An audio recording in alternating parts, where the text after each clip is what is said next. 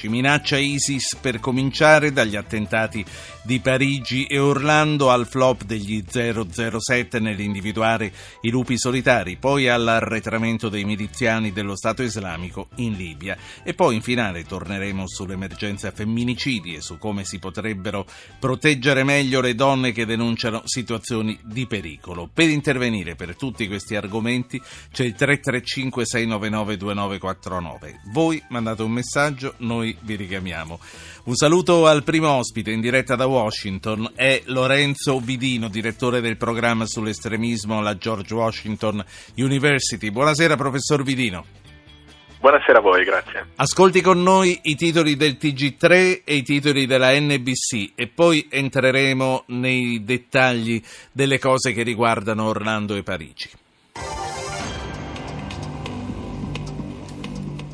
Colpisce due poliziotti francesi, poi posta su Facebook le immagini degli omicidi e si dichiara dell'ISIS, l'uomo ucciso dalle forze speciali. Hollande è terrorismo, come in Florida.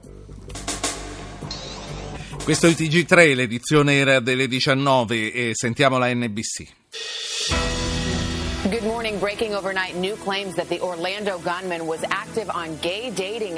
Nuove notizie sul killer di Orlando. Sembra che fosse molto attivo nella comunità di incontri gay online. Risulta inoltre che fosse un frequentatore del locale di Orlando prima di compiere la strage. Nel nostro giornale una intervista in esclusiva con la proprietaria del locale e le novità sulle indagini. From NBC News. Eccoci qua allora, eh, abbiamo sentito anche lì la notizia che arriva da Orlando eh, eh, sulla vita, anche la vita privata del, dell'assassino. Parigi, abbiamo visto l'assassino di due poliziotti in nome dell'ISIS era già stato condannato per affiliazione a una rete jihadista. A Orlando questo giovane criminale della strage al Pals aveva una lista di precedenti lunga da qui a lì. Interrogato dall'FBI anche in tempi recenti, ha avuto, come abbiamo sentito ai titoli del TG3 sempre accesso legale alle armi. Ha continuato a fare la guardia giurata e le cose non andarono diversamente in Belgio e in Francia dove gli, era, dove gli attentatori erano volti, nomi e noti. Eh, Lorenzo Vidino, come sono giustificabili secondo lei tanti fallimenti dell'intelligence quando si tratta di individuare i lupi solitari? Uh, ma ci sono varie ragioni concatenate in realtà. Pronto? Mi sentite? Uh, ora sì, eh, c'era stato un momento di buio, sì, eh, adesso sì. No, chiaramente in certi casi ci sono degli errori umani di valutazione da parte delle forze dell'intelligence che, che chiaramente non, non, non, giudicano in maniera adeguata la pericolosità di un soggetto. Va anche però detto che è ingiusto criticare eccessivamente le forze di intelligence dell'ordine che hanno a che fare con dei limiti da un punto di vista legale, dal punto di vista delle risorse notevoli. Eh, in sostanza molti di questi soggetti sono noti, eh, però eh, sono noti come soggetti radicali. Essere un soggetto radicale, essere radicalizzato non costituisce un crimine, né, né dovrebbe costituire una società libera, democratica. Quindi le autorità si possono limitare a monitorare questi soggetti, però non si può arrestare un soggetto solo perché scrive determinate cose su Facebook o perché ha delle frequentazioni poco, poco raccomandabili. Quindi esistono in ogni paese centinaia, sono migliaia di soggetti che vivono in questo limbo, cioè sono radicalizzati, chiaramente noti come radicalizzati, però non avendo compiuto alcuna azione criminale non possono essere arrestati. Bisognerebbe quindi monitorarli, però qui si arriva all'altro problema che è quello delle risorse, cioè visto che in certi paesi, come ad esempio in Francia, si parla di 10.000 soggetti, 10-11.000 soggetti noti e radicalizzati, come si fa a monitorare 24 ore su 24 11.000 persone? Ci sono dei limiti prima di tutto legali, di diritti civili, ma comunque poi anche dei limiti di, di risorse. L'intelligence francese, come quella di qualsiasi altro paese occidentale, non ha le risorse per monitorare tutti i soggetti potenzialmente pericolosi. Certo, quindi no, mi, mi fa piacere che lei ci abbia precisato questo perché ogni volta sentiamo che eh, queste persone erano volti noti e questo accade, accade in Francia come accade in Belgio, come accade, abbiamo sentito anche negli Stati Uniti, ma eh, il fatto che una persona comunque come eh, l'omicida di Orlando avesse libero accesso alle armi, eh, questo sarebbe, senza infrangere troppe leggi, sarebbe potuto essere interdetto. Questa diciamo che è una peculiarità dal punto di vista personale anche molto sbagliata americana.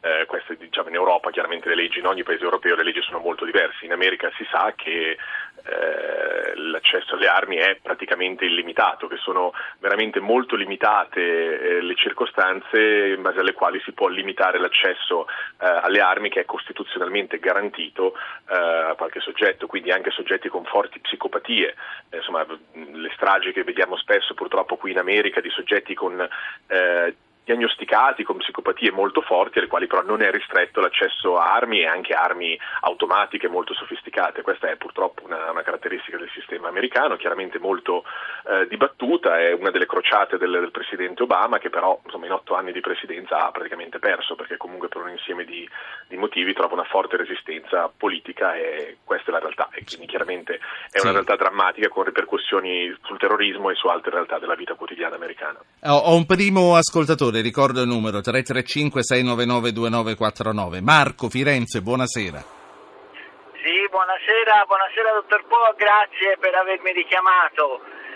Eh, ora boh, provo a fare un discorso sì. un po' difficile, nel senso che c'è da passare per, eh, per quello che uno non è, però eh, rispetto alle forze dell'ordine io credo che avrebbero bisogno in questo caso di un forte aiuto da parte del territorio, quindi anche dei cittadini e quindi credo che anche la rete di persone che conosce o che comunque convive o vive in comunità dove è abbastanza, credo, facile intuire o capire la propensione di alcune persone, avrebbero in qualche modo l'obbligo di, di avvertire le autorità di questo potenziale pericolo, perché altrimenti non è mai colpa di nessuno e siamo a a vedere le cose che succedono e poi piangiamo per queste situazioni che sono terribili. Ma lei quando parla di rete eh, del territorio parla dei vicini di casa, il vicino di casa eh, che dice dei, dei guardate che questo comunità. mi sembra un po' strano, lei dice delle eh cose... Beh, certo, uno che va in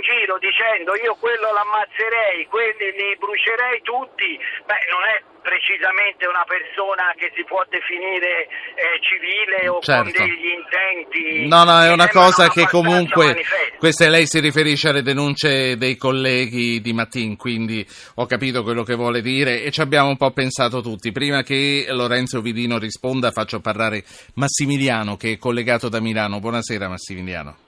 Sì, buonasera a tutti voi. Eh, io, la mia considerazione è questa, a volte noi per la troppa democrazia cadiamo anche un po' nel paradosso, insomma, penso al caso di Pragbik, eh, no, chiedo scusa se l'ho pronunciato male, comunque il killer norvegese che sì. ha ucciso 77 persone e poi ha vinto la causa eh, per i diritti umani che era in una cella troppo piccola.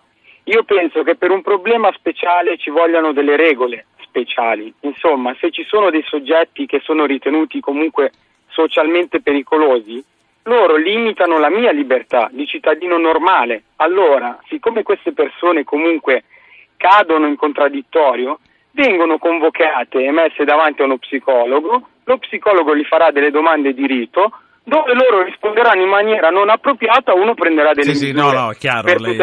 Volendo, eh, il professor Vidino ci diceva mancano i fondi perché sono tantissimi quelli che sarebbero a rischio. Grazie anche a lei. Eh, Vidino, la risposta è sempre quello, magari si potesse fare, ma eh, costa una cifra che non ci possiamo permettere. Però come sente in momenti come questi eh, la popolazione forse sarebbe disposta anche a rinunciare a qualche libertà in nome della propria sicurezza. Sarebbe giusto? Quale sarebbe il pericolo nel rinunciare a delle libertà per assicurare al alla giustizia delle persone che magari sbagliando riteniamo pericolose?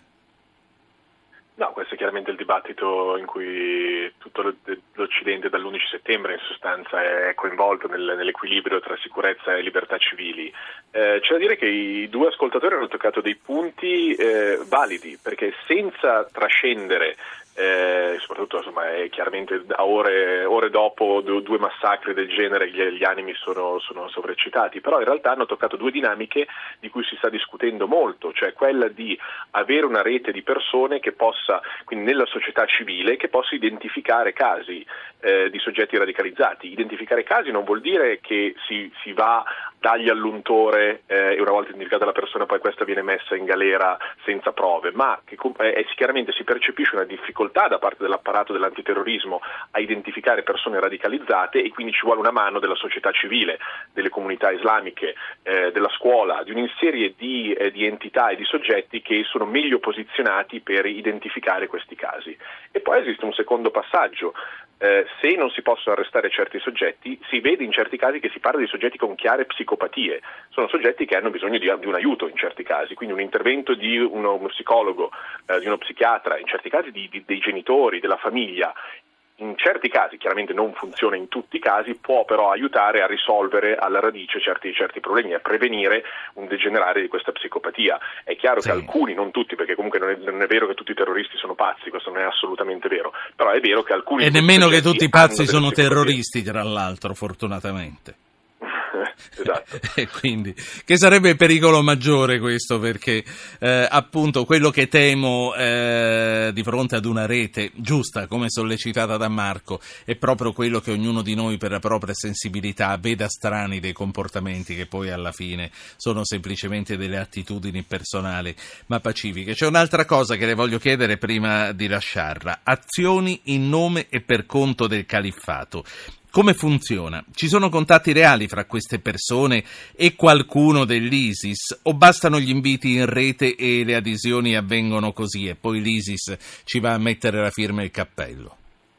Ah, ci sono casi diversi, ci sono chiaramente il gruppo di fuoco di Parigi e di Bruxelles che era legato operativamente allo Stato islamico, agiva chiaramente diretto dallo Stato islamico. Abbiamo poi soggetti che hanno qualche contatto operativo, che vivono in quel mondo eh, e che comunque compiono un'azione indipendente, come potrebbe essere quella di Parigi eh, di, di, di, oggi, di, questa notte.